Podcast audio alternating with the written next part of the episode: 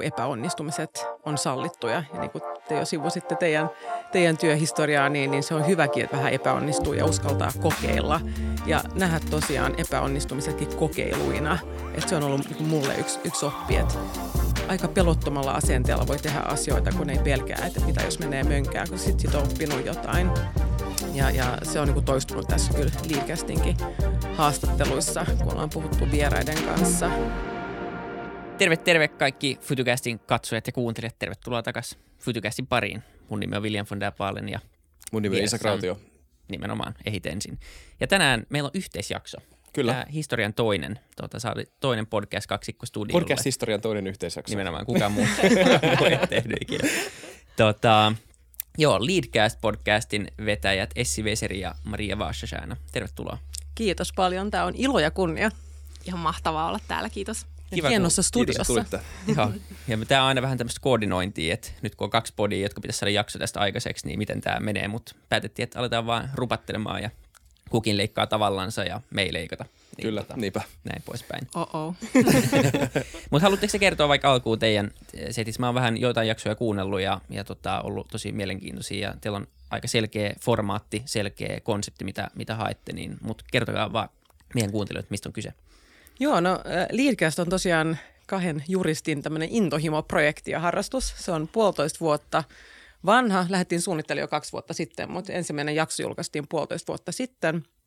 Ja tota, tämä syntyi ihan siitä meidän omasta kuuntelutoiveesta. Me kaivattiin Suomeen podcastia, äh, niin bisnesaiheista podcastia, missä haastellaan inspiroivia yritysjohtajia, yrittäjiä, vaikuttajia ja todettiin, että tämmöistä ei oikein ole olemassa, niin valiteltiin hetken sitä, kunnes todettiin, että miksi me ei tehdä, vaikka meillä ei ole mitään osaamista tai taustaa, journalistista, journalistista taustaakaan, niin tota, lähdettiin tekemään, mietittiin, että tehdään kymmenen jaksoa, katsotaan kuunteleeko kukaan, saatiin sponsorin mukaan.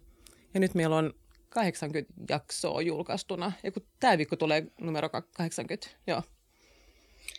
Ja ehkä tähän osaamattomuuteen voi vielä lisätä, me tota, sivuttiinkin tätä aihetta jo teidän kanssa ennen kuin painettiin tätä rek-nappulaa, että, tota, että me ollaan onnistuttu siis hajottamaan mikkejä vaikka kuinka monta ja, ja mitä muuta me ollaan tehty. Dellattu ääniraitoja. Dellattu vieraiden ääniraitoja ja vaikka mitä muuta, mutta tässä on oppinut matkan varrella tosi paljon ja nykyään me esimerkiksi kootaan nämä meidän laitteistot kun me mennään vieraiden luo haastelemaan heitä, niin viides minuutissa, kun aikaisemmin siihen meni puoli tuntia. Tämä on suuri saavutus kahdelle juristille. Onko tämä meidän isoin ylpeyden aihe? Toi käyrä on noussut niinku siitä, että se oli me ollaan tässä, te olitte täällä, nyt olette tuolla. Kauan meillä kestää? Meillä kestää vieläkin puoli tuntia. Meillä kestää vieläkin puoli tuntia. Me on... Hei, no niin sitten mä oon ylpeä. niin. Mutta ehkä voi lisätä vielä tuossa niin sisällöstä, että mistä me puhutaan Leadcastissa. Eli me joka viikko julkaistaan puolen tunnin jakso, missä me haastellaan jotain inspiroivaa yritysjohtajaa tai henkilöä Suomen liike-elämästä ja keskustellaan urapolusta ja sitten johtajuudesta, mikä tietysti on niin kuin laaja määritelmä, niin tota, monesta eri vinkkelistä ollaan puhuttu tästä teemasta. Ja sitten vielä voi lisätä sen, että lupauksena meidän kuuntelijoilla on inspiroida ja motivoida, he, motivoida heitä heidän omilla urapoluillaan. niin. Ja meillä on itse asiassa aika paljon ollut samojakin vieraita teidän kanssa, mutta kertokaa te Futukastista tarkemmin. Niin, no mitäs me kerrotaan, tämä on vähän vanhempi niin. jo, me ollaan kolme ja puoli vuotta nyt tehty jo, ja tota, lähti aikoinaan siitä, että Isak haastatteli mua äh, Spillover-podcastiin, vieläkin löytyy jostain se jakso plus muita hyviä jaksoja, se oli tämmöinen englanninkielinen podcast Hankkenille, jota sä silloin siellä sait mikkisponssit ja muut hommat ja pääsit Joo. tekemään silloin. Ja sitten jostain syystä Iisa kutsui mut vieraaksi siihen podiin ja sitten mä kävin, kävin ja sitten sen podin jälkeen, niin kun mä en ollut oikeastaan ikinä varmaan kuunnellut edes podcasteja ennen sitä, se ei ollut vaan mulle niin kuin mitenkään juttu. Ja, ja sitten totesin, että Isak veti aika hyvin, että, että missä on ne kaikki mielenkiintoiset vieraat, just kaikki ne liike-elämän huiput ja poliitikot ja tämmöiset tyypit, kenen mielipiteitä varmaan jengi halusi kuulla. Niin toisin sanoen, miksi mä olin kutsunut sut. Niin, nimenomaan. ja ja tota, sitten mä kysyin Issakilta, että haluatko se tulla meidän firmalle silloiselle, meillä oli, meillä oli firma tai on vieläkin sama firma ja, ja tota, tehdään sisältömarkkinointia. Me mietittiin siinä firmassa, että jos me päästään juttelemaan pressojen, poliitikkojen ja kovien tyyppien kanssa, niin sitten varmaan päästään myös myymään jonnekin, että ihmiset tajuvat, että me ollaan ihan, ihan tyhmiä.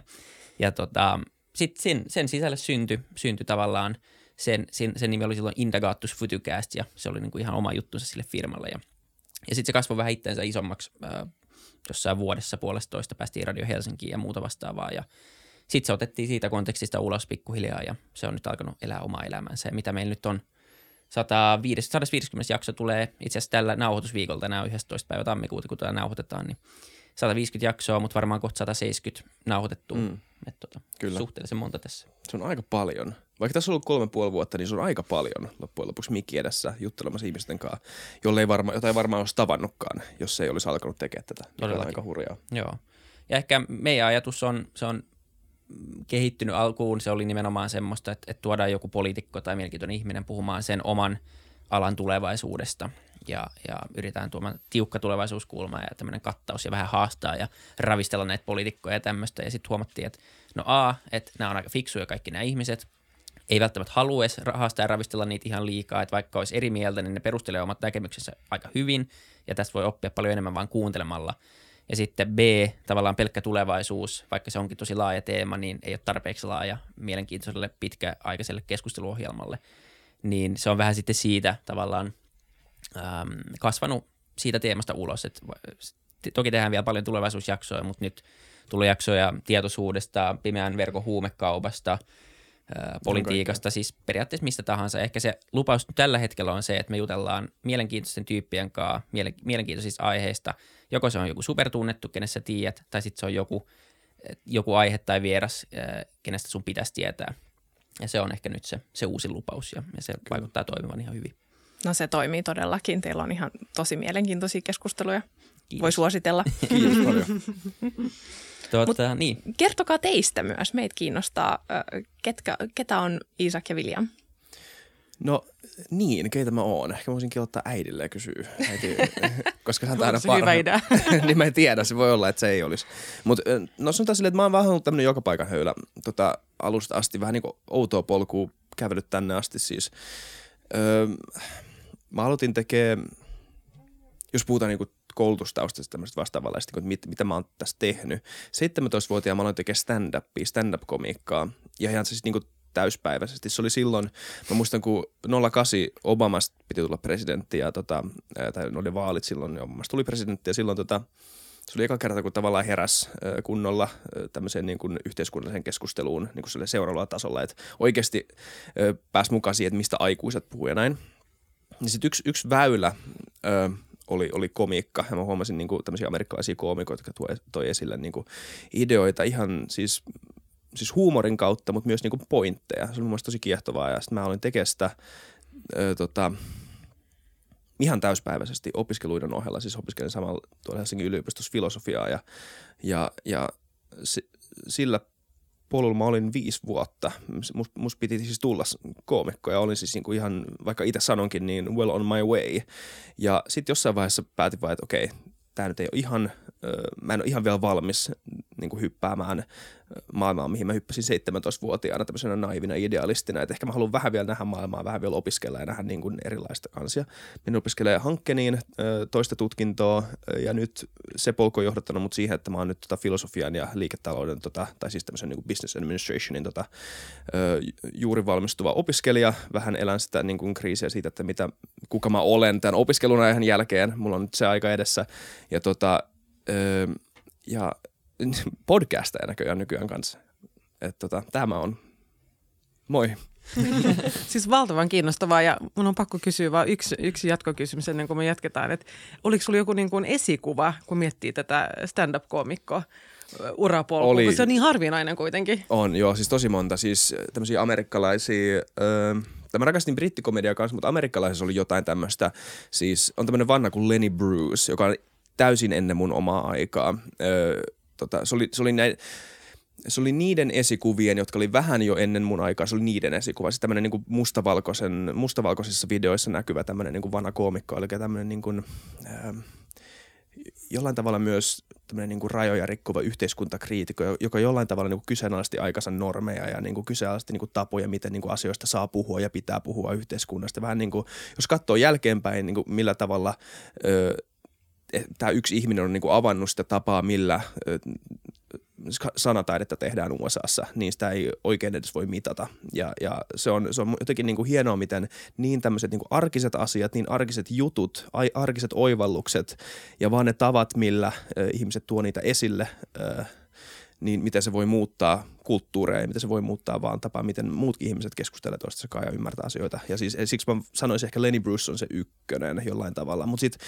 mitä tulee niin kuin oli, koska komikan idea on olla hauska, sun pitää olla hauska. Ja muuten sä oot huono koomikko, jos sä vaan menet sinne pätemään suomista mielipiteistä, niin, niin on niitä tosi hyviä. Semmoinen kuin Mitch Hedberg, todella hyvä vitsinkirjoittaja, tosi erityylinen kuin minä, mutta kuitenkin, mutta David Tell, äh, tykkäsin George Hart. Carlin. Kevin Hart on hyvä, kyllä. Uh, joo, Dave Chappelle, niitä on tosi monta. Siis mä olin ihan komedianörtti back in the day, nyt on vähän jäänyt. Huomaa, että sä ehkä edelleen oot, koska sä vähän innostut, kun sä alat puhua tästä, mikä on tosi ihanaa. No mutta sitten William, miten sä kuvailisit itseäsi? Me tehtiin vähän taustatutkimusta totta kai ja tota, sä oot palkittu sarjayrittäjä, sijoittaja, sparraaja ja, ja toki myös podcast-juontaja. Joo. Ja sulla on upea tämä Green Hippo kahvilla, missä me käyn todella usein. Okei, okay, kiva kuulla. Joo, tota, niin, ähm, ei ole stand-up-taustaa muuta kuin oman elämän eri vaiheet, mutta tota, m- mitä tässä nyt on tullut kaikkea tehtyä. Mä oon, mä oon 17-vuotias periaatteessa saakka ollut, ollut yrittäjä ää, melkein täyspäiväisesti. Ää, kesken armeijan lähin Ranskaan ää, hakemaan semmoista yksinoikeutta tämmöisille hella maahantuonnille ja siitä se tavallaan lähti silloin aikoinaan – aikoinaan liikkeelle ja sitä kautta... Sit... Mistä sä keksit tämän maahantuonnin? Tota, yksi tuttu, joka toi niitä jenkkien markkinoille ja se oli meillä käymässä täällä Suomessa ja sitten me mietin, että mä haluan perustaa jotain ja mulla oli pari tämmöistä maahantuonti-ideaa, koska se tuntui aika helpolta ää, tavalta lähteä liikkeelle, ei tarvinnut valtavia varastoja ja pystyi vähän oppimaan per, perusteita ilman, että tarvitsee ottaa valtavaa riskiä tai rahoitusta tai mitään muutakaan. Se taitaa olla tämä hella, mikä meillekin on itse asiassa kotona ja Vilja on käynyt meillä joo, se on, kolmisen se on, vuotta sitten, se on kun hauska sattuma kyllä joo. Että tota, saattaa... Mun mies siis kertoi tämän mulle. joo, teillä sattumoisin on yksi Oikeasti. niistä helloista, joo, mikä on, mikä on Kuinka niitä on, Vili? Tai siis kyllä mä, mä tätäkään mä en tiedä. Tai onko tämä niinku No, on niitä jonkun verran, mutta eihän jonkun se ikinä niin räjähtynyt. Ne on, ne on semmoisia niin kuin aika niche-helloja. Ja, ja, no, mä en siis ole ruoanlaittaja, mutta tota, mun mies innostui just nimenomaan tästä hellasta, mitä William toi Suomeen. se, se, se puhuttelee, puhuttelee. mutta et siitä tavallaan aikoinaan lähti, lähti liikkeelle ja sitä kautta sitten päätynyt eri hankkeisiin mukaan. Tämä on ollut yhtä, yhtä soittoa nyt viimeiset 7-8 vuotta tämä homma ja, ja tota, periaatteessa mä, mäkin kävin hankkeen siinä, siinä välissä tein kandin, mutta hyppäsin kandin jälkeen sitten pois, kun, kun tota tuntui, että aika on vähän kortilla. Alko, no silloin oli jo perustettu hippoja ja meillä on tämä Service Lab-niminen firma, joka myy infopisteitä ää, kauppakeskuksille. Meillä on Redi, Kamppi, Pasaati, muutama muu tulos tänä vuonna. Ollaan siinä pikkumarkkinassa kohta Suomen isoin toimija ja, ja tota, tämän tyyppisiä asioita. Ja sitten näitä podcasteja tehty tässä vähän, se on vähän kasvanut tämmöisestä harrastuksesta semmoiseen vähän enemmän totiseen hommaan. Nyt tätä tehdään mm. ja Sashin podia ja tänä vuonna varmaan melkein 150 podia yhteensä, eli se on oikeasti semmoinen aika päätoiminen työkin jo, joka vaatii, että me tehdään tästä jonkinlainen business kanssa, jotta, jotta tämä on niin kuin, tavallaan ajankäytöllisesti meidän tiimille kannattavaa. Mutta tota, ehkä niin kuin, kuka on, niin, niin luonteeltaan on yrittäjä ja mulla on kaverit jo sanonut, että mä oon valintani tehnyt, että kuka ei pysty enää, tota, että vaikka mä hakisin jonnekin duuniin, niin ei kukaan mua enää – muna, tai mua ei oteta minnekään töihin, ja vaikka otettaisiin, niin mä saan potkut kahden kuukauden jälkeen, kun mä en pysty olemaan siellä.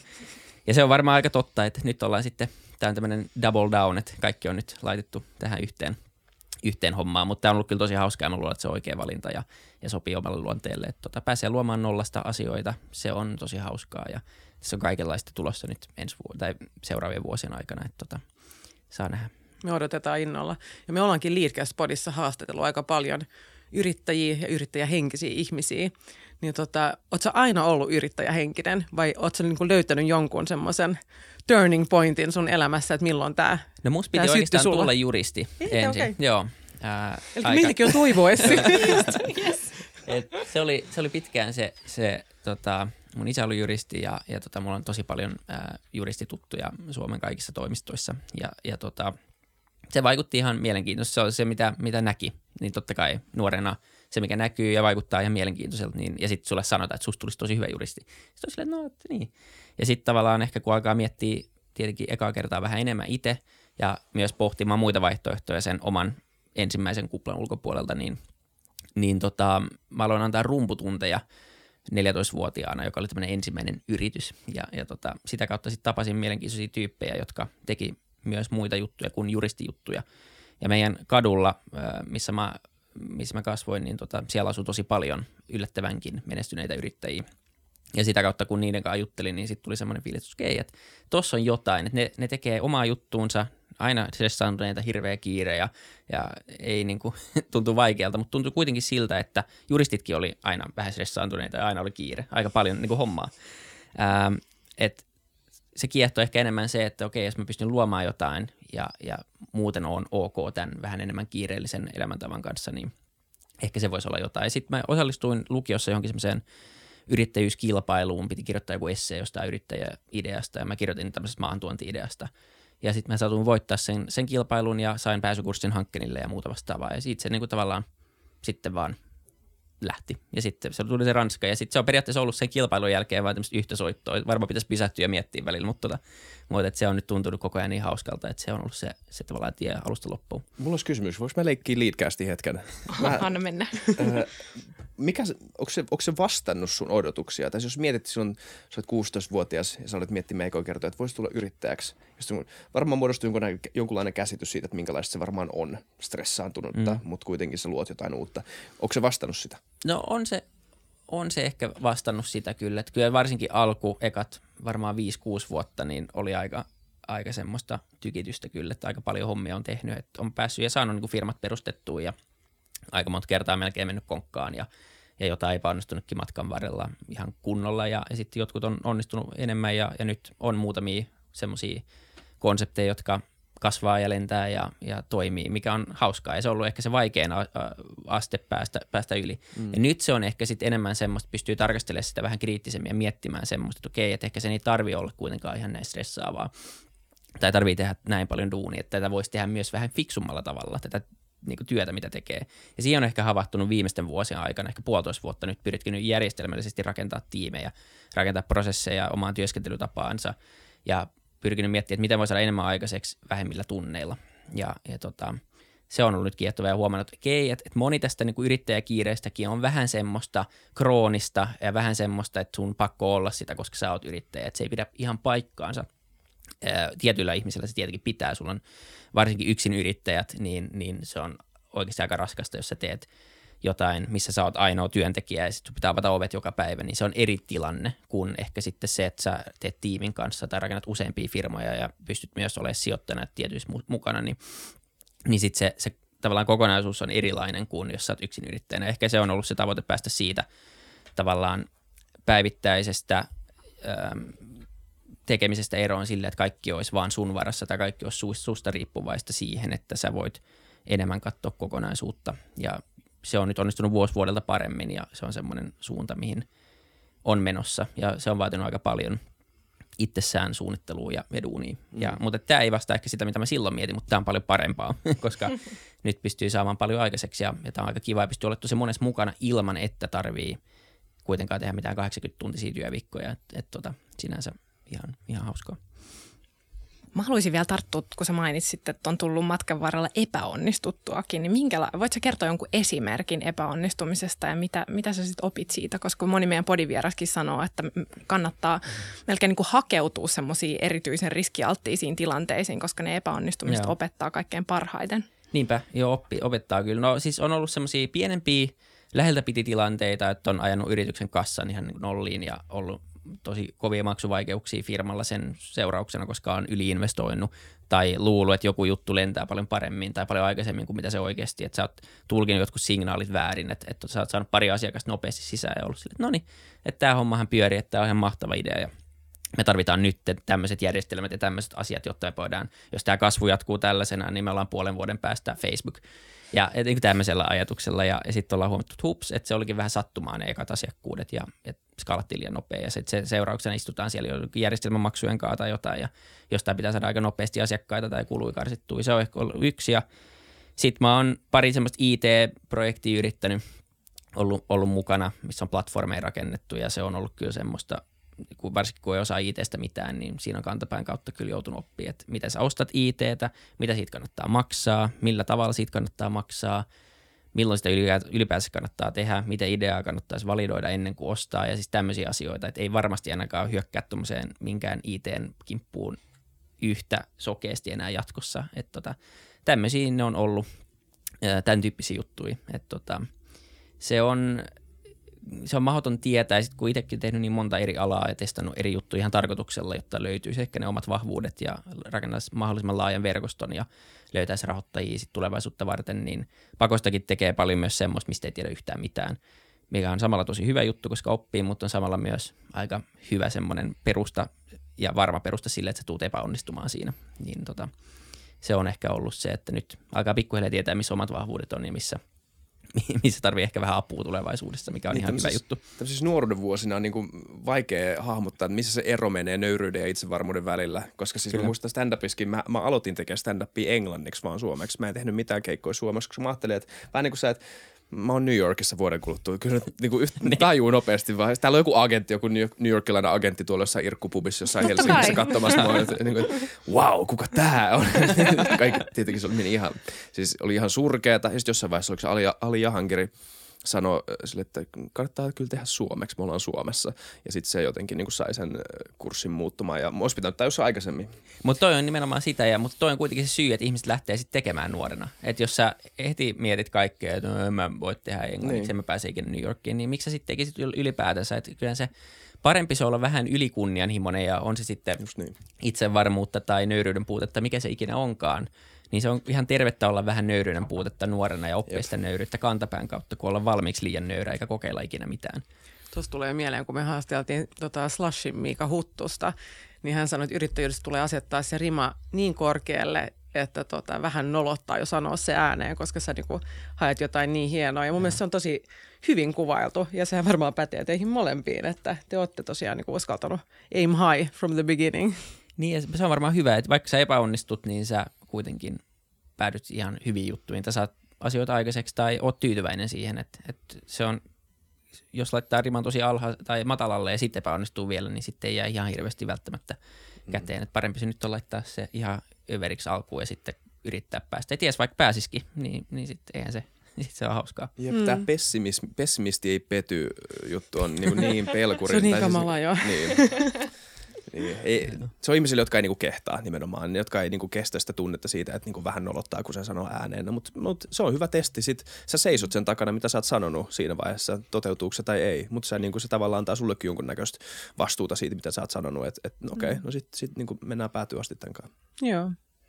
Ja sitten ehkä nuorena ei ole myöskään niin ää, tota, riskiaversi kuin sitten ehkä myöhemmin, kun no. sulla on perhe ja asuntolaina ja kauheat, kauheat paineet joka puolella, niin se on loistavaa, että, että heti nuoresta pitäen ryhtyy yrittäjäksi ja ryhtyy kokeilemaan ja ei niin kuin, ottaa niitä riskejä vapaasti. Ja sitten musta tuntuu, että jotenkin juristin koulutus ei myöskään kauheasti auta tähän riski, riskien ottoon, että sitä tulee niin kuin entistä riskiaversiivisemmaksi, mutta me yritetään Marian kanssa kovasti niin kuin pyristellä eroon siitä. Yksi liitkästi mottokin on se, että no shame, koska me mietittiin, kun me perustettiin tätä, että miten me niin kuin kehdataan ottaa yhteyttä näihin meidän vieraisiin, että joku random Essi ja Maria, että ne, ne varmaan niin kuin nauraa meille. Ja sitten me mm. ruvettiin miettiä, että, niin kuin, mitä väliä, että mm. mikä on pahin, mitä meille voi tapahtua, että, että meille ei vastata tai joku sanoo ei. Että so what? Niin. Teinipojat on käynyt tätä keskustelua koulun niin kuin, niin kuin välitunneilla niin kuin seiskaluokasta asti, että me ollaan niin kuin, mikä on pahin. Ja mä muistan, että vähän miettiä, että mitä jotkut juristikollegat ehkä miettii mm. ja, ja jotkut ehkä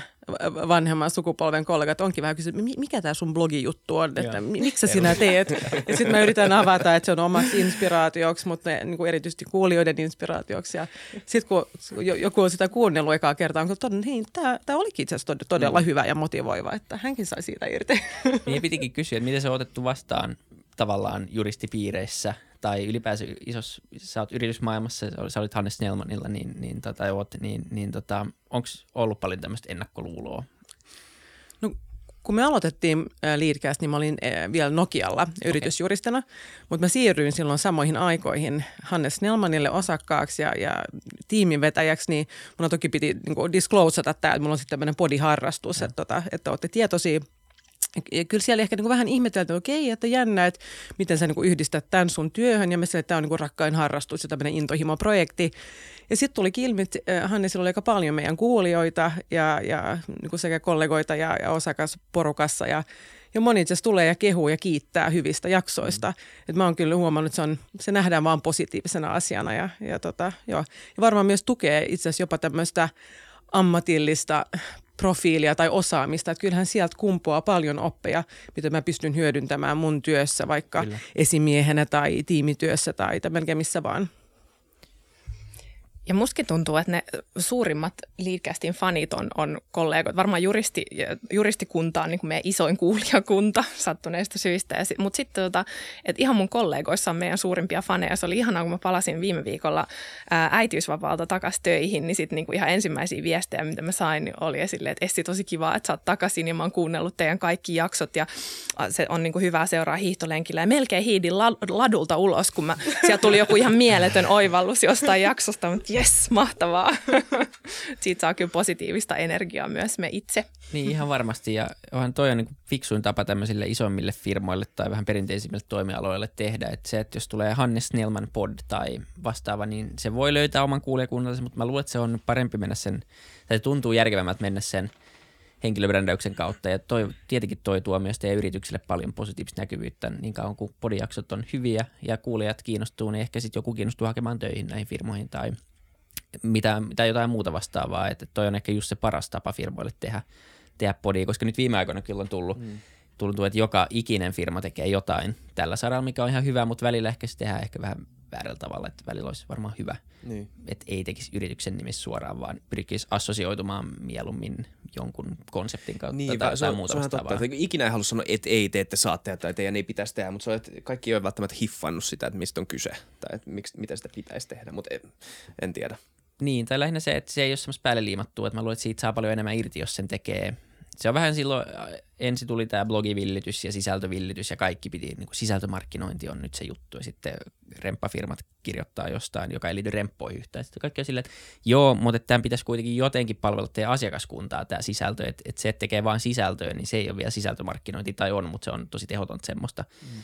Ehkä se on nyt alettu pikkuhiljaa tajuumaan, niin, niin mä luulen, että, teidänkin yritykselle – hyvä onni, että te teette näinkin jo etabloitunutta ja hyvää podcastia ja saatte kovia vieraita sinne. Plus se tietenkin se henkilökohtainen oppi, mitä siitä saa irti ja henkilöbrändäys. Ja, mutta lähinnä vaan se, että juristinkin työssä niin on hyvä ymmärtää asiakkaitaan ja ymmärtää yritysjohtajia ja yrityksiä. Ja ehkä sieltä myös hyvän podcast-kokemuksen kautta voi joku firma tulla asiakkaaksi, en mä tiedä.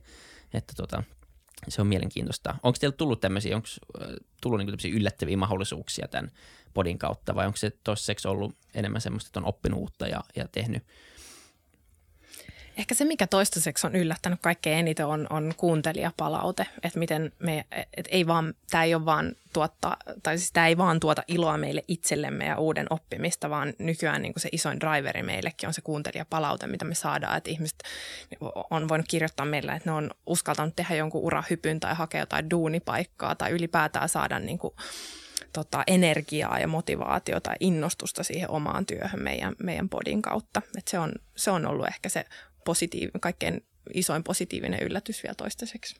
Joo, ja tuohon voisi ehkä lisätä sen, että meidän Leadcast-alumnit, eli nämä, nämä niin kuin vanhat vieraat, he on välillä kertonut, kun heihin törmää, että he, että he on saanut ihanaa positiivista palautetta tai on yhteyden, yhteydenottoja, on syntynyt vaikka joku mentorointisuhde tai joku muu uusi suhde mm. sen jakson ansiosta, niin se on mun mielestä ollut yllättävää, mutta niin kuin tosi antoisaa myös, myös meille kuulla.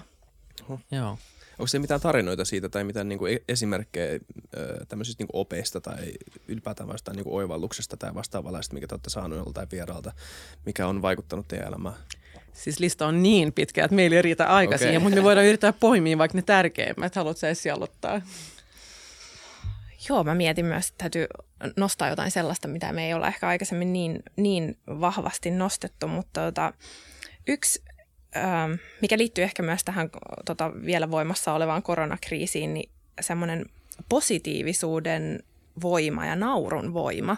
Että vaikka yrityksellä menisi kuinka huonosti ja toimiala olisi kääntynyt ihan päälailleen, niin pitää silti yrittää löytää ää, hyviä juttuja ja saada, saada energiaa siihen työntekoon. Ja musta tota, Jorma Eloranta esimerkiksi ää, tota, jako tämmöisen hauskan tota, anekdootin omasta työhistoriasta, että kun oli, oli meneillään tietty kriisi, niin hän sanoi, että, että jokaisen, heillä olisi johtoryhmän kokouksia, niin jokaisen kokouksen alussa joko joku kertoo jonkun vitsin tai sitten jonkun hyvän tota, uutisen siitä liiketoiminnasta. Ja sitten kun nämä vitsit alkoi vähenee, niin sitten hän tiesi, että okei, nyt ollaan pääsemässä tästä kriisistä yli. Niin se on mun mielestä jotenkin ihana ää, yksi oppi meidän podista, että, että se niin kuin naurun voima, mitä sillä saa aikaiseksi. Joo, siihen liittyy varmaan niin toinen asia, mikä on ollut oppi, eli tämä psykologinen turvallisuus tiimityössä tai työpaikalla. Ja, ja se taas liittyy siihen, että niin epäonnistumiset on sallittuja. Ja niin kuin te jo sivusitte teidän, teidän työhistoriaa, niin, niin se on hyväkin, että vähän epäonnistuu ja uskaltaa kokeilla. Ja nähdä tosiaan epäonnistumisetkin kokeiluina. Että se on ollut niin kuin mulle yksi, yksi oppi, että aika pelottomalla asenteella voi tehdä asioita, kun ei pelkää, että mitä jos menee mönkään, kun sitten sit on oppinut jotain. Ja, ja se on niin kuin toistunut tässä kyllä Leadcastinkin haastatteluissa, kun ollaan puhuttu vieraiden kanssa. Ja, ja siihen liittyy myös semmoinen teema, mikä on tullut useampaan otteeseen, eli toi resilienssi. Et se on todella tärkeä, etenkin nykypäivänä, kun maailma muuttuu ihan todella, mm. todella nopeasti ja se on niin kuin mahdotonta pysyä tässä muutoksessa mukana. Että väistämättä tulee vastoinkäymisiin, mutta sitten se resilienssi siinä on kyllä niin kuin avaintekijä, että pääsee jatkamaan. Joo. Ja se liittyy myös hyvin tuohon yrittäjyyteen.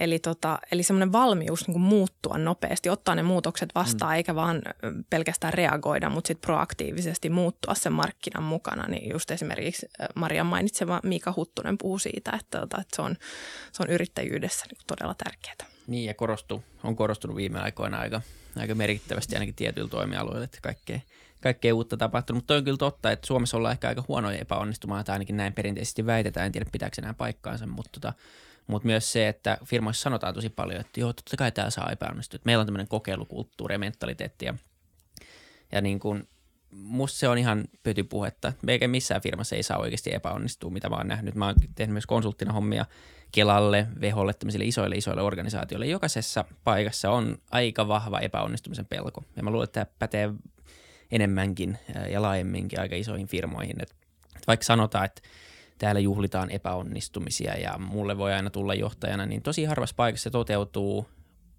niin kuin tosiasiallisena. Et se on helppo sanoa, se on vähän sellainen asia, mutta jos se, jos se kulttuurissa oikeasti sisäänrakennettuna. Yksi hyvä esimerkki oli, tota, missä se oikeasti tehtiin, tehtiin niin oli, tota, mä en sano firmaa, koska, no mä en sano firmaa, mutta oli, oli firma, missä tota, toimitusjohtaja tarjosi kakkuu joka kerta. Siis oikeasti ihan kunnon kakkukahvit joka kerta, kun joku tuli kertoa epäonnistumista. Se oli semmoinen toimiala vielä tota, ää, lääkealalla tai se oli niin kuin sairaalassa, missä on aika tärkeää saada tietää, jos joku toimenpide on mennyt pieleen mm. tai jotain potilankaa tai jos joku prosessi on mennyt pieleen. Ja se, se oli niin kuin tosi hyvä oivallus, koska jos, jos on ihmishenki kyseessä tai on, on joku toimenpide, joka ei mene niin kuin pitää ja tulee komplikaatioita, niin se on hirveä tragedia, mutta sitten samaan aikaan niin se on tärkeä asia puhua siitä ja saada se eliminoitua, että se ei tapahdu uudestaan ja uudestaan ja uudestaan. Niin, mutta tällä tasolla tuntuu, että aika monessa firmassa sitä ei tehdä vielä, vaan se on lähinnä semmoinen, että ihmiset pelkää päivästä päivään vähän sitä kokeilemista kuitenkin. Ää, ja se on varmaan semmoinen, missä voitaisiin voitais kaikki kehittyä aika paljon firmoina ja ihan omissakin firmoissa varmaan pitäisi tehdä asioita paremmin ton suhteen. Ja mä luulen, että yksi tärkeimpiä asioita tuossa on se, että meillä olisi niitä esimerkkejä. Esimerkin voima on niin tärkeä, sekin on ollut yksi Leadcastin oppi. Ja mä, ja mä mietin, kun sä kerroit, miten sä ryhdyit yrittäjäksi, William, että sulla oli niitä esikuvia tai esimerkkejä lähiympäristössä. Jos meillä on näitä niin esimerkkejä sitten työpaikalla, jotka juhlii niitä epäonnistumisia tai ainakin sallii ne, niin, niin sitten sit me kaikki parannutaan siinä. Että se olisi varmaan yksi tapa Niinpä. edistää no. tätä. Että jos me kaikki tehdään sitä ja, ja kuulijat, jotka tätä, tätä jaksoa kuuntelee, niin, niin päästään parempaan suuntaan. Niin, ei kun nimenomaan. Joo, se on, se on varmaan totta. Ja, ja sitten kun tajuu, että muutkin epäonnistuu, että mä en ole ainoa.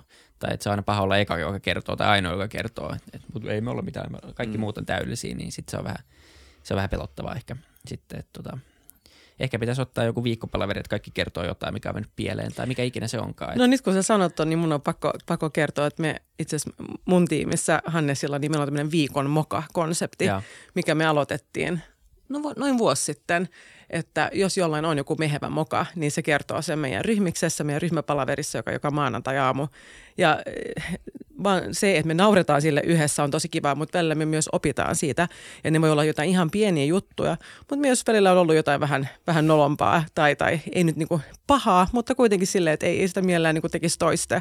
Ja tota, yksi, yksi mun äh, lempimoka, minkä mä kerroin myös mun tiimille oli, että mä osallistuin yhteen tota, äm, tämmöiseen webinaariin tässä nyt, kun koronavuosi oli niitä täynnä. Ja mä ajattelin, että hei tosi hyvä, että mä hyödynnän, että mä käyn salilla samaan aikaan ja teen semmoista ylämäkitreeniä. Niin mä olin ihan tulipunainen ja tein sitä, niin mä oon vielä raskaana, niin aika valtava vatsa siellä. Niin kuin, ja, ja kuuntelin sitä webinaaria samaan aikaan ja Pekka Mattila piti tosi hyvän luennon. Sitten jossain vaiheessa mä huomaan, että vitsi miten outoa, että tuolla mun kännykällä on niin joku tulipunainen nainen, mm.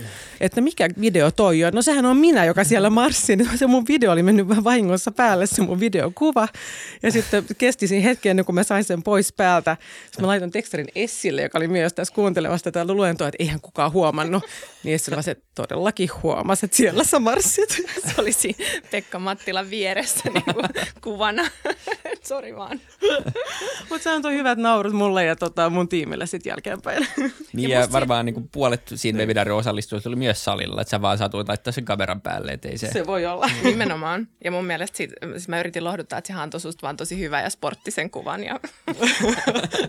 Tämä oli hyvä moka. Ja musta se on mahtavaa, että Maria on myös laajentanut tätä, ei pelkästään tiimillensä, vaan, vaan se silloin tällöin jaat näitä mokia myös meidän tämmöisessä ystäväporukan äh, WhatsApp-viestiketjussa, niin sekin luo sitä sellaista kult- mokan sallivaa kulttuuria, niin musta se on mahtavaa. Totta, se on kiva. Me olemme juristiryhmä, joka tunnetaan tota Rocherin asianatoimiston ajoilta, kymmenen vuotta sitten tutustuttiin, niin siellä on alkanut olla niitä mokia nyt aika mm. säännöllisiin väliajoin, että ihmiset jakaa jotain hassua, mitä on tapahtunut. Mistä luulet, että suurin syy tulee, että miksi ihmiset ei haluaisi mokaa? Tai onko se ulkoinen paine tai sisäinen paine? Mik, mistä se tulee, että ihmisillä vielä on öö, se estoja tällä? Mistä te luulette? Mitä, mitä sä luulet, Vili? Niin, ei siis, eihän se nyt ole kiva kertoa. Ja mä luulen, että kaikkihan pyrkii antaa itseensä mahdollisimman ammattimaista ja täydellistä kuvaa koko ajan. Niin. Periaatteessa sosiaalisen median kautta, työhaastattelutilanteessa, työpaikalla, kaikki on etenemistä, urapolkua ää, ja semmoista ideaaliminänsä tavoittelemista ja rakentamista koko ajan, niin, niin tietenkin se menee semmoiseen ja tuntuu, että jos mä jotenkin rikon sitä kuvaa, niin se vie mun mahdollisuuksia näistä asioista, niin. kun se taas inhimillistää tosi paljon.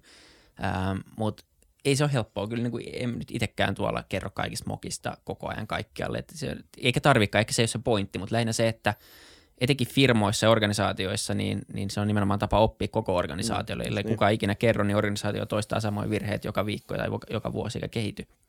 Ja varmaan henkilökohtaisella tasollakin, jos joku kertoisi sulle, että mä mokasin tämmöisen jutun, niin – sitten ehkä muistaa itse samassa tilanteessa, että ai niin joo, toi Isak mokas ton jutun tai Vili mokas ton jutun, että mä en tee samalla tavalla. Sitten sen voi mokaa mm-hmm. kuitenkin sadalla muulla tavalla, mutta kuitenkin se, että on yksi moka saatu pois siitä listasta, niin se olisi varmaan ihan hyvä.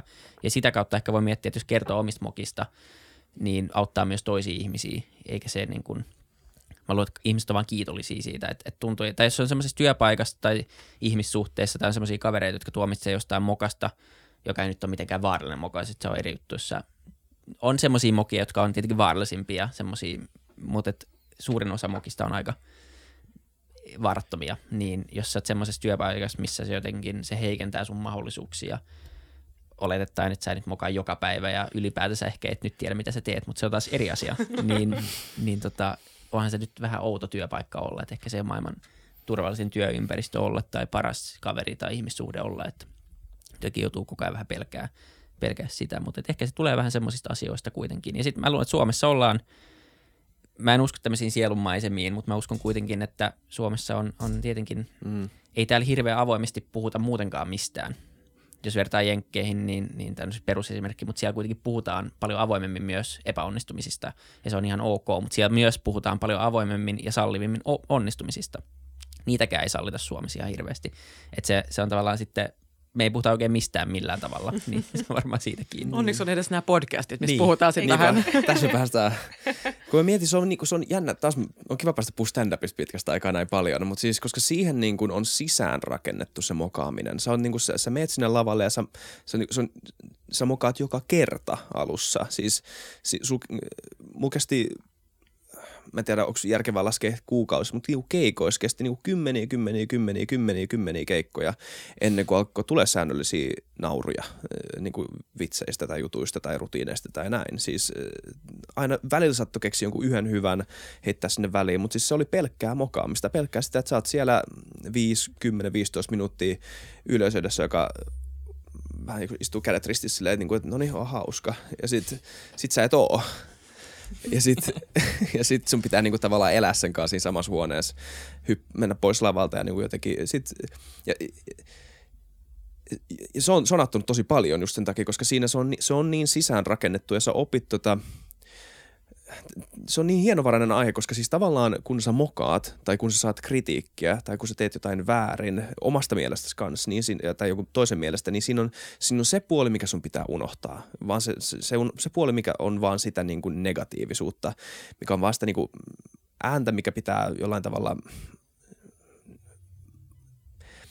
mä tiedä, onko se niin itse, itsetunnon kasvattamista tai jotain, mutta siis se, mikä ei niin koske sua. Mutta sitten on se puoli, mikä pitää jotenkin muistaa ja mitä pitää, olla, pitää olla niin tarpeeksi rohkea käsitelläkseen sitä niin totuutta, mikä siinä kritiikissä on. Et koska niissä, niissä keikoissa oli joku syy, miksi mä en sanonut nauruja. Ja mä olisin voinut heittää hanskat tiski olla silleen, että okei, hei, tämä ei ole nyt ehkä mun juttu, ehkä mä en ole ikinä hyvä tässä. Mutta mut tota, mut ainoa tapa saada selville, että kuinka hyvä siitä voi tulla, on se, että ottaa ne niin kuin asialliset kritiikit itteensä. Se on tosi vaikea välillä, etenkin kun puhutaan jostain tosi raskaasta asiasta ja niin kuin tosi uudesta niin kuin tunteesta, semmoisesta, niin kuin, että wow, kukaan ei naura mulle oikeasti. Ja sitten vielä pahempi, jos joku huutaa sulle jotain, sä et keksi mitään niin kuin, niin kuin sanoa vastaan, niin se on vaikea. Mutta tota, mut tämäkin on semmoinen taito, minkä oppii pelkästään mokaamisen kautta. Mutta sanotaan silleen, että, niinku, että, että yksi oppi, mikä siitä on ehkä saanut se, että niinku se mokaamisen, tota, että et, et, et, ei kannata ryhtyä mokaamaan sillä ajatuksella, että niinku sulkee itsensä pois maailmalta.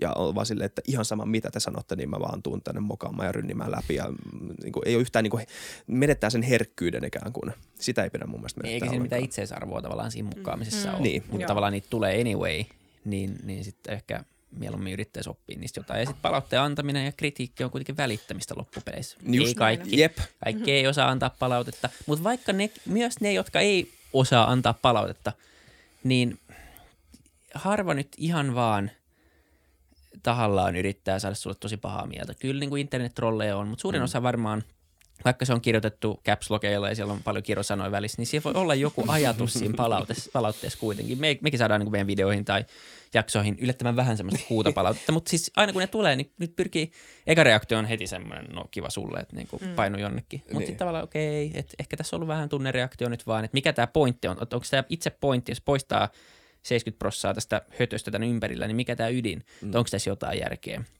Ja kuitenkin joku on ottanut aikaa ja kirjoittanut sen palautteen meille tai mm sulle tai mulle, niin onhan se nyt Kyllä hyvä se juttu.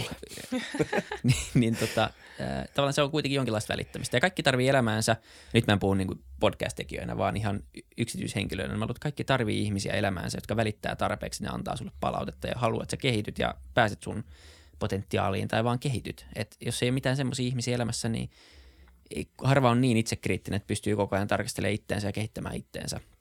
Ja kukaan ei ainakaan ole niin objektiivinen, että sä pystyt näkemään itse samalla tavalla kuin joku muu, niin se olisi tosi iso lahja, että, että jos on vanhempi tai mitään muuta vastaavaa, niin se on ehkä paras lahja, mikä voi antaa lapsille, että oikeasti silleen mukavalla tavalla myös kannustusten välissä pystyy antaa myös palautetta ja kritiikkiä silleen rakentavasti.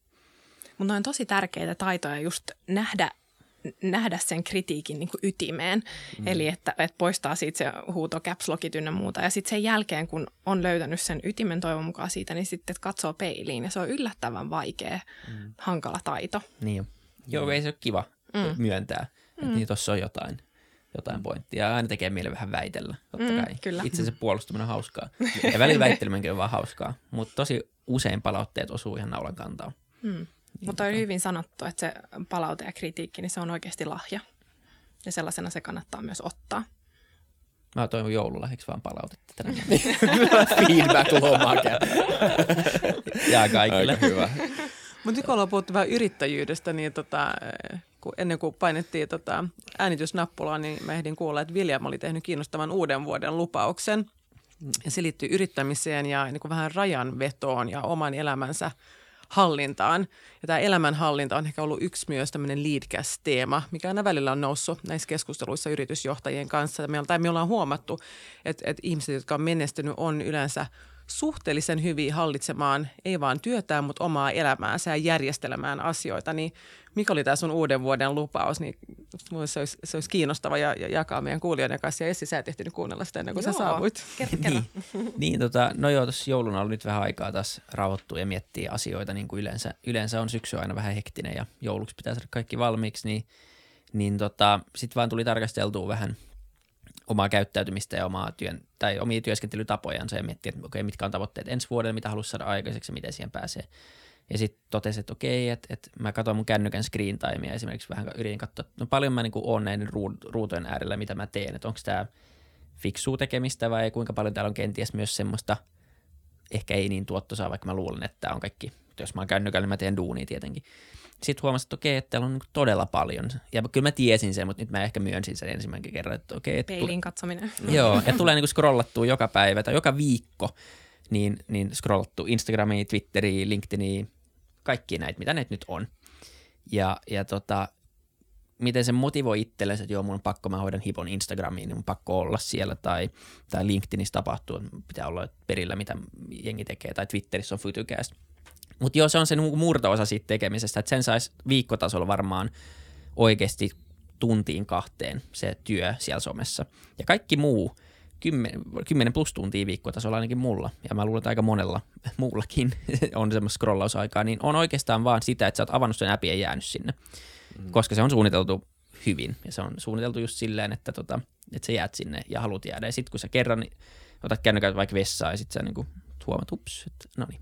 Ja tämmöisiä asioita, niin, niin sitten niin tavallaan miettii, että okei, että, että miten voisi ainakin vähentää tätä. Ei nyt tarvitse mitenkään absoluuttisesti päästä kaikista eroon, koska se on aika vaikeaa, eikä siinä on, on siinä paljon hyviäkin puolia. Se on kiva olla välillä somessa tai netissä tai YouTubessa tai missä, missä muuallakaan. Mutta tavallaan se, että pääsisi vähän pois siitä, että se olisi omilla ehdoilla, koska kyllä nämä appit ohjaa ainakin tosi vahvasti itteensä. Ja sitten huomasi, kun teki duunia, niin avasi mailin ja sitten alkoi vastailemaan maileihin tai kesken jonkun, mä oon laittanut, että nyt tänään pitää saada tämä juttu ja mä huomasin kolmen viikon päästä, että tänään pitää vieläkin saada tämä juttu. Ja, ja se on kaikkein tärkeä asia. Mä oon saanut kaikki, mä oon saanut sata juttua siinä välissä tehtyä ja mä tunnen itse, vitsi mä saan paljon duunia tehtyä. Mutta se tärkeä asia on kuitenkin vielä tekemättä viikko toisensa jälkeen. Ja nyt tänä, täksi vuodeksi otin sen tavoitteen, että jos mä laitan jotain kalenteriin tai päivän to johonkin slottiin, niin lähtökohtaisesti se hoituu siinä slotissa. Ja silloin kännykkä on poissa ja, ja, ja tota, keskitytään vaan siihen asiaan. Ja sitten okei, okay, koska ei ole mitään rautasta ähm, tota, semmoista itsekuria, niin sit pitää tehdä se itsellensä helpoksi. Silleen, että notifikaatiot on poissa, kännykkä on do not disturb modis koko päivän.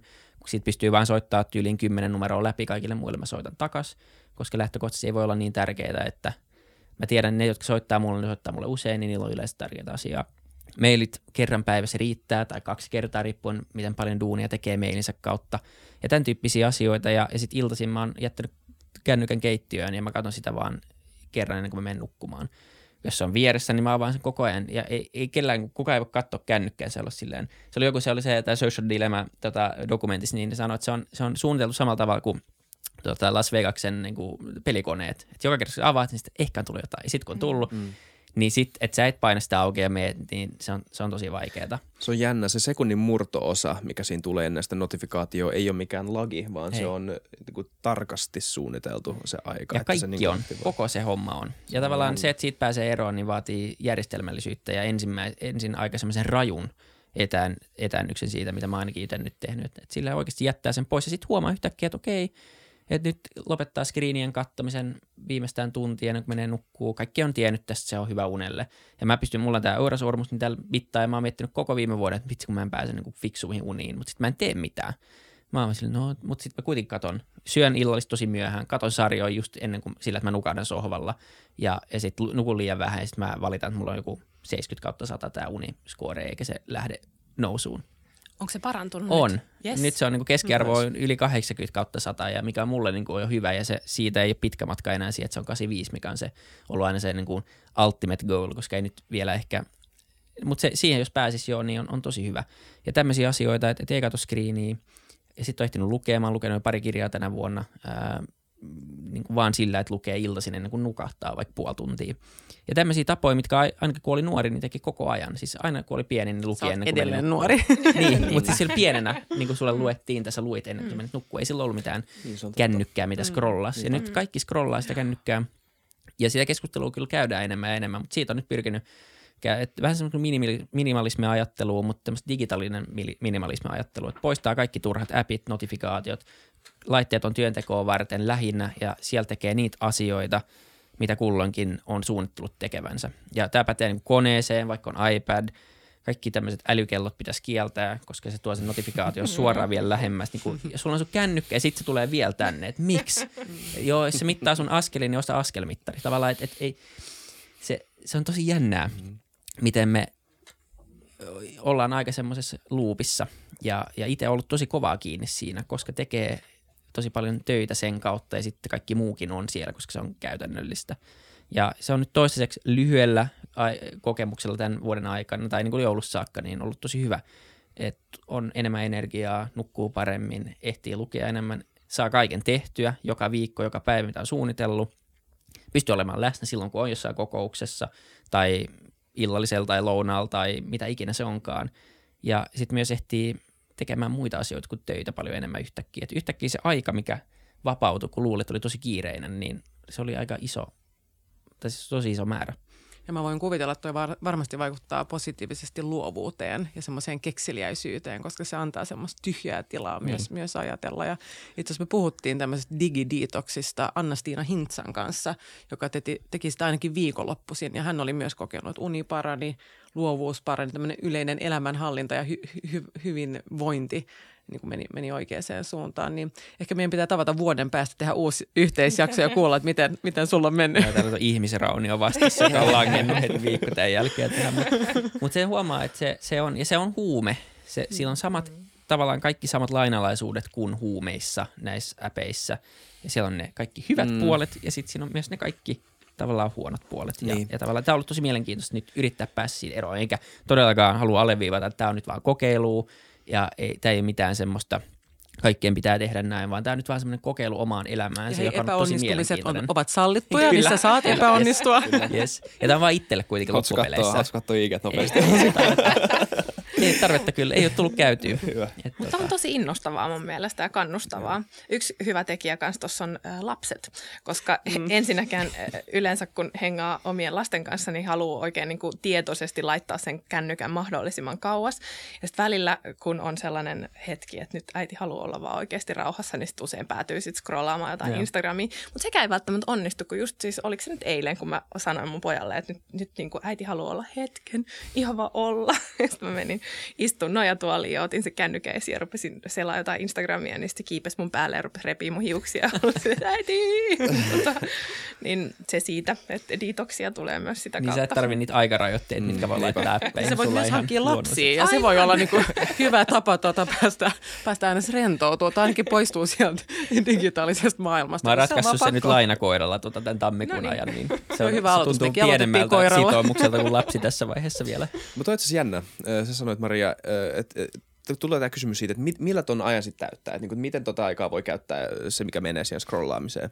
Mutta tavallaan yksi, yksi, mikä meiltä puuttuu, me puhuttiin tässä siinä hyvinvointijaksossa kanssa, on se, että kuinka paljon teillä on semmoista niin tyhjää aikaa, semmoista aikaa, että milloin meille, teille ehtii tulla tylsä tai te ehditte niin olla omien ajatustenkaan ja vähän niin kuin, mä muistan aikoja sitten joskus teidän, niin mä olin koko ajan omien ajatusteni kanssa, niin kuin kahdestaan ja, ja, ja muista, että se niin kuin kehitti mielikuvitusta ja pääsi niin kuin tavallaan näkemään, miltä oma pää näyttää. Mutta nyt, nyt enemmän kuulokkeet pääsi koko ajan ja, ja lukee jotain, katsoo jotain videoa, niin mä tiedän, niin kuin, että mä en, mä en niin kuin, tavallaan enää edes muista, miltä se niin kuin, näyttää tuolla sisällä samalla tavalla. Totta kai mä oon, nyt mä oon tietoisesti alkanut tekemään tätä ja, niin kuin, se on, ja, ja se luovuus ei ole kadonnut minnekään, mutta siis se on vaan erilaista, kuinka niin kuin, vähemmän luonnollisesti, luonnollisesti se tulee nykyään. Se, että on vaan aikaa olla itekseen tavallaan. Daydreaming. Mm. Mm. Sitä aikaa pitää tehdä itselleen. Niin, niinpä. Mm. Hyvin tietoisesti. Mun nämä niin kuin daydreaming-ajankohdat on nämä mun terapeuttiset lenkit. Mä lenkkeilen paljon, en juuri mm. nyt, koska mä oon ihan tota, raskauden loppumetreillä, mutta muuten ne on semmoisia semmoisia slotteja, milloin niin kuin just ajatus kulkee vapaasti, ehkä saa jonkun idean, usein se liittyy mm. liidkästiin tai, tai, tai, tai töihinkin itse asiassa, että huomaa ratkaisevansa jonkun työhaasteen lenkillä, koska se ajatus on niin vapaa silloin. Mm. Että se on ehkä semmoista mun parhainta aikaa itseni kanssa, mutta kyllä mä allekirjoitan tuon, että sitä on aika harvoin ja etenkin nyt, kun on, kun on perhe ja mulla on nelivuotias poika kotona, niin on se aika vähäistä se, se ihan oma aika ja sitten sitä mielellä itse asiassa viettääkin paljon aikaa perheensä kanssa. Niin, että, joo, kyllä. Ja sitten aikaa menee myös Essin kanssa ja Liidkästin parissa toki. Niin ja välillä huomaa, että sellaisia päiviä, että ainoa semmoinen hetki on ennen kuin nukahtaa. Joo. Se viisi minuuttia tuottaa kattoa ja ehtii vähän miettiä, niin se on aika vähän. Mm, se on aika vähän, kyllä. Et tota, Niitä on, niitä on hyvä ottaa, just tommosia lenkkejä tai jotain. Mäkin kirjoitin aina, taas stand-upista on kiva. niin tota, ö, mä tykkäsin kirjoittaa kävelyillä, sillä että et, ajatus lähti oikeasti juoksemaan, oikeasti kun oli jossain niin kuin Vai takapihalla tai kun oli kävely. hyvä, että sä et ikinä ollut stand ei mä saa epäonnistua. niin. Joo, mutta se oli kiva. Tota, ja aina ennen, siis se on hyvä, nyt kun sulla on se koira, sä pääset aamulla lenkeille. Niin, mä oon tänäänkin kävelee. Käynyt ja heti. illalla tulee käyty, että sitten tulee se puolitoista tuntia ainakin vähintään päivässä jo Mm. automaattisesti. Ja se on varmaan aika hyvä tapa niin kuin käynnistää tämä tapa, että, Kyllä. että mä luulen, että helmikuussa sitten niin, niin kuin tähän tottuu jo. Ja, ja tota, kun se oli yksi tavoite, että joka päivä kävelisi, koska arkiliikuntaa tulee aika vähän, koska istuu paljon, kun tekee töitä ja pyrkii seisomaan, mutta se on vaikeaa kuitenkin, kun tekee etenkin kotota duunia, niin ei ole semmoisia hirveän ergonomis- ergonomisia paikkoja kuitenkaan tehdä sitä, niin niin sitten se, että ainakin vähän edes kävelisi tai tekisi jotain muuta kuin sit se, koska sitten sekin, että liikkuu, niin se on yksi asia, se on tosi tärkeää, mutta se on tosi stressaava ja kovatempoinen elämä. Sitten sä menet vetää jonkun 45 minuutin hiittreeni, joka on täysin jatkumoa sille sun elämälle, vaan että sulla on sykkeet vielä niin tuplasti korkeammat kuin työpaikalla, niin ei se, se on tosi tärkeää, että se on hyvää se on kuntoilua, mutta jos haluaa päästä pois ja rentoutuu, niin se ei ole kyllä se tapa, että sä saat ulos asioita ja, ja niin kuin stressiä ehkä lähtee, mutta mut se, että mä aloitin golfin nyt viime kesällä ja tuntuu, että kaikki sanoo, että miten voi olla aikaa, että se vie niin paljon, mutta joku yhdeksän reijän pelaaminen ei vie niin kauaa. Ja siinä oikeasti ei mieti mitään kahden ja puolen tunnin, kahden tunnin aikana muuta kuin sitä palloa ja turhautuu sitten taas si- niihin asioihin, mutta se on kuitenkin hyvä, koska sen puhelin on poissa. Ja se oli ehkä tämmöinen ensimmäinen hyvä tapa tehdä digitiitoksia ihan keskellä viikkoakin. Ja se on niin kova vastapaino sille, tai se on selvä vastapaino sille kovalle temmolle, kun taas tämmöinen pelaan paljon ma- mailapelejä muutenkin, squash tai sulkapallo, niin aika just vähän tämmöistä heatmaista, niin, niin se on hyvä tehdä, mutta se ei, se ei rentouta, mä väittäisin, vaan se ehkä palvelee muita tarkoituksia tosi hyvin. Toi on totta ja joo, jonkinlainen urheilu ei ehkä ole palauttavaa samassa mielessä kuin, kuin kävely tai semmoinen niin kuin muu rentoutuminen. Me puhuttiin siitä itse asiassa Raija Tapion kanssa, joka on Aavan toimitusjohtaja ja, ja kysyttiin häneltä, että miten hän palautuu stressaavasta to, toimarin työstä ja hän just korosti sen niin kuin eroa, että, että välillä on tarve sille palauttavalle kävelylle ja välillä sä ehkä haluatkin sen hiitreenin Niin. ja kunnon hikoilun ja, ja hikijumpan, mutta tota, mä huomasin vaan itse, että mä, mä tein semmoisen pienen niin kuin, mental note, että, ehkä mäkin tarvitsen vähän enemmän niitä palauttavia kävelyjä, eikä aina sitten se, se hikilenkki, että se, se suorittaminen pitää muistaa ottaa pois siitä päivästä myös. Niin kuin sit sekin on se lenkki, semmoinen dopamiinikikki tai semmoinen adrenaliinikikki, ja sehän tuntuu tosi hyvältä, mutta ehkä vastapainoksi just se ei mikään kikki. Joo, niin on siinä hyvä. Essi on hyvä, kun sä oot joogaa ja niin sä välität aina tätä joogan ilosanomaa. Todellakin. Siinä saa myös ajatukset ja pään hyvin puhdistettua. Ja se toinen mikä, kiva vinkki, minkä me saatiin rajalta, oli se, että, että laittaa niitä kalenteriin. Mm. Että jos ei muuten, niin kuin jos liian helposti lipsuu siitä, niin kuin mullakin on tapana, niin, tota, niin sitten vaan buukkaa ne sinne kalenteriin, niin sitten se kynnys niin kuin jättää se välistä on ainakin aavistuksen korkeampi. Totta. Niin yksi hyvä neuvo on, että joka päivä laittaisi omalle to-do-listalle just jonkun henkilökohtaisen asian. Mm. Onko se sitten kävely tai joku asia, mitä pitää saada aikaiseksi, niin jos sä oot semmoinen to-do-lista-tyyppi, mä ainakin oon, niin, niin sitten kyllä. sit se, niinku, sit se pitää tehdä, koska se kerta luki siellä, että ei nyt, se on samanarvoinen kuin ne duunijutut, niin, niin tota, se on ollut kyllä ihan hyvä tapa kanssa. Ja sama pätee siihen ajatteluun, jos sä vaikka haluat miettiä niitä stand-up, stand-up mm. tota, vitsejä tai muuta, niin että sä laitat sen ajattelun sinne kalenteriin. Sitä white spacea pitäisi siellä olla, Kyllä. olla enemmänkin varmaan jokaisella. Mä luulen, että me haluttaisiin kysyä Leadcastin sekuntihaaste teiltä No hei, tässä vaiheessa, tähän. jos se sopii. Kuulostaa Todellakin. pelottavalta, mutta Kuulostaa jännältä. Eli Mokaaminen tarkoitus, sallittu. tarkoitus on, mokaaminen on sallittu ja tarkoitus on, että vastaatte ensimmäinen asia, mikä tulee mieleen. Okei. Okay. Joo. Päätetään ensin, että kumpi meistä menee ensin, niin sitten ei putu päälle. Metsää ensin vaikka. Vaihellaanko? Okei. Okay. Niin, voidaan No niin. vaihella. Joo. Kumpi aloittaa ensimmäisen? Mä voin Iisak. aloittaa eka. No niin. Lapsuuden haaveammatti. Batman. Wow. Tämä oli eka. Joo, ja se tuli nopea. Loistavaa. Formula kuski. Entä ensimmäinen työpaikka? Öö, arkistointi Helsingin Silmäsairaalassa. Rumpuopettaja yksityisesti. Mikä on sun supervoima, missä sä oot erityisen hyvä? Mm. Öö, polvin taputtamisessa. Impressive. Stressinhallinta. Entä lempipaikka? Öö, mun parvike Kööpenhaminassa. Kesämökki Sipoossa. Mikä antaa isoimmat kiksit? Monta asiaa. Vitsi. Hyvä, onnistunut kauppa. Oivallus. Ää, mikä saa sut turhautumaan? Nysvääminen. Eli kaikki semmoinen näpertelyduuni, mistä ei saa mitään aikaiseksi. Joo, semmoinen epärehellisyys, semmoinen, mutta vähän semmoinen samantapainen semmoinen niin kuin, tietty integriteetin puute. Entä mikä on jokapäiväinen tärkein rutiini? Ruoan laittaminen. Uni. Joka yön, anteeksi. Sitten loppuun salainen pahe, jos voitte paljastaa meille Sipsit. ja kuulijoille. Sipsit. Joo, sipsi ja dippi. Vieläkin pahempi. Sitten halutaan yleensä loppuun kysyä vielä tota neuvoista. Ja vaikka nuoria olettekin, niin, niin kuitenkin kysyttäisiin, että mikä olisi teidän neuvo nuoremmalle itsellesi, jos tapaisitte 18-vuotiaat Iisakin ja Viljamin, niin onko jokin asia, mikä, mitä haluaisitte heille sanoa tai kertoa? Tätä kysyttiin just viime viikolla. Tämä on vaikea, mutta tota, ehkä mitä mä sanoisin itselle, niin, niin, ja tämä päti vielä enemmän niin kuin 10 vuotta sitten, just 14-15-vuotiaana kuin yläasteella. Mutta sanotaan vaikka 18-vuotiaallekin, että ehkä semmoinen, jos tapaisin nyt, niin, niin, niin tota sanoisin, että okei, että hei, että et jatkat nyt vaan sitä, mitä teet, että älä liikaa mieti. Et kokeile uusia asioita ja tee ja ota mahdollisuuksia sitä mukaan, kun ne tulee. Ole avoin, ole utelias ja, ja opi asioita ja, ja ole luottavainen tavallaan, että oot hyvällä tiellä ja asiat tavallaan asioilla on tapana järjestyä. Ei, ei sinänsä et ollut mitenkään superhuolissaan silloin. Kaikki oli aika hyvin 18-vuotiaana, mutta tavallaan se, että ehkä se olisi hyvä tavata joku, joka sanoo, että hei, et, sä teet hyviä juttuja, että jatka, jatkaa samaa mallia ja muistaa, että matkan varrella tulee hyviä hetkiä ja huonompia hetkiä, mutta tavallaan se iso kuva menee koko ajan oikeaan suuntaan, että et, tota, stressaa liikaa. Mä sanoisin just tämän saman, että siis kannustaa vaan tekemään sitä, mitä tekee. Että tota, ää, tietenkin voisi antaa jotain vinkkejä, silleen osta Teslaa tai jotain, niin kuin, mut, mut ää,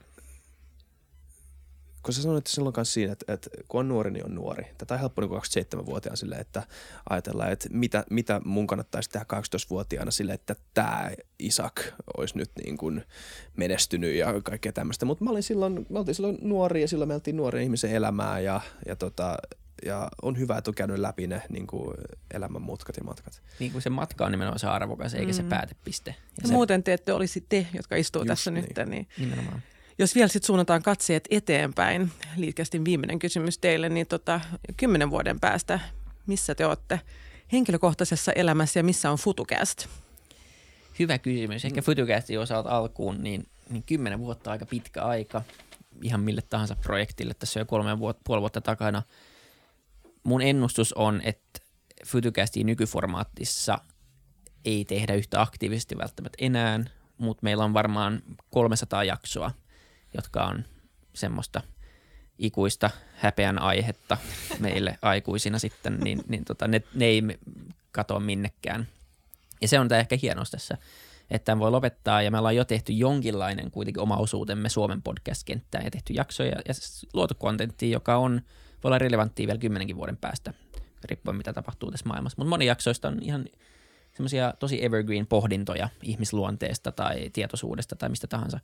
Niin ää, mä luulen, että, että varmasti jonkinlaisia keskusteluita me vielä käydään. Onko se sitten silleen, että on mikkien edessä vai käydäänkö niitä jossain Sisilian rannikolla viinilasin äärellä päästy pois oravan pyörästä, niin, niin tota, Ehkä se, se voi olla sitten toinen kysymys. Tai sitten on joku uusi, uusi keskusteluohjelma, niin kuin Jari Sarasvuokin teki comebackin, niin me tehdään sitten jollain Cassandra huuton, mikä on Iissakin huuto, niin itsekin vinkuna. siis, Iissakin kuiskaus. Et tällä hetkellä tämä on niin hauska ja iso osa elämää, niin vaikea kuvitella, että ei tekisi minkäänlaista tämmöistä Mut sisältöä mielenkiintoisten ihmisten kanssa, mutta pitää muistaa, että kymmenen vuoden päästä niin hyvinkin mahdollista, että ei tehdä. niin, just näin.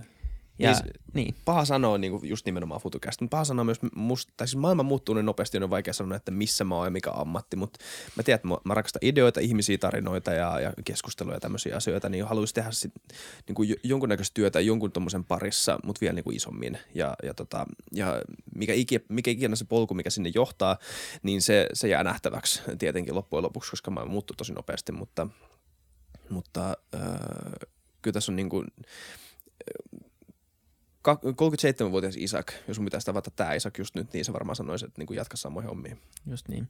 Mä oon perustamassa mun käänteistä venture capital rahastoa jonnekin päin maailmaa. Katsotaan nyt minne se tulee. Ehkä Suomeen kuitenkin, kun täällä on aika hyvä olla puolet vuodet jossain muualla, mutta puolet, puolet vuodesta täällä niin keräämässä tutkijatiimiä ja keksijätiimiä ja juristeja ja markkinointi-ihmisiä kaikkia yhteen semmoiseen aivoriiheen ja sitten soittelemassa ihmisiä läpi, että haluatko joku antaa rahaa tämmöiselle jutulle, missä ratkaistaan maailman isommat ongelmat näiden ihmisten kanssa. Ja sitten se rahasto vaan etsii siihen sopivat yrittäjät ja antaa sitten niille konsepteille siivet, niin mä toivon, että jo kymmenen vuoden päästä pääsee semmoiseen vaiheeseen omaa elämää, että pystyy oikeasti alkaa rakentaa semmoista, että sitten viimeistään kun on nelikymppinen, niin se on jo olemassa ja, ja sitä pystyy tekemään sitten siitä 20-30 vuotta eteenpäin, niin tota, se on semmoinen just vähän semmoinen nolottava, sopivan nolottava haave sanoa, niin tois parin sadan miljoonan käänteinen rahasto, jolla ratkaisee maailman ongelmia, niin se olisi aika ka- hauskaa.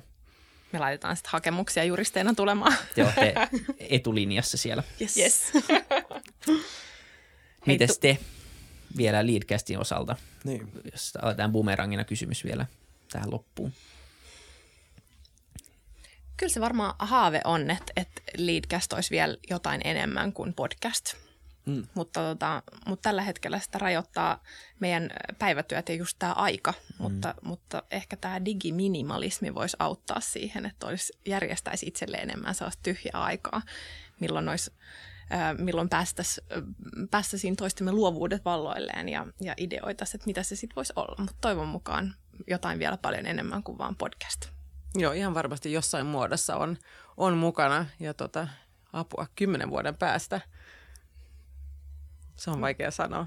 Mutta mut, jos mä mietin myös, että jos mä tapaisin itseni kymmenen vuotta vanhempana, varmaan sanoisin, että jatka samaan malliin. Ja tota, ehkä vähän digidiitoksia tännekin olisi hyvä ja sitä white spacea ja ajattelua enemmän, mutta tota, joo, muutoin jatketaan samaan malliin. Kyllä. Jatketaan kaikki samaan malliin. Kiitos Futucastin kuuntelijoille, katsojille ja kaikille Leadcastin kautta kuunnelleille ja niin kuunnelleille. Ja tota, Ja kiitos teille. kiitos, Kiitos teille. Tämä onnistui hyvin. Kyllä, Joo. Se oli kiitos. tosi piristävää ja hauskaa. Mahtavaa, että me saatiin tulla teidän studioille. Tämä oli upea aamupäivä. Tosi kiva, kun kävitte. Palataan taas ensi viikon jakson merkissä. Stay safe.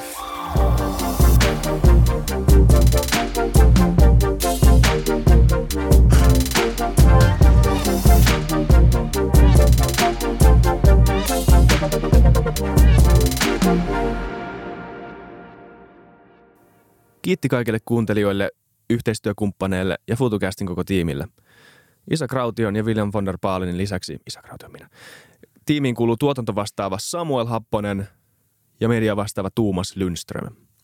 Ja kiitos Niko Noanalle tästä upeasta tunnaribiisistä, joka on mukana Lululandissa. Seuratkaa mitä somessa nimimerkillä FutuCast, millä tahansa podcast-alustalla ja niin ja saa arvostella. Mielellään. Thanks. Moi moi.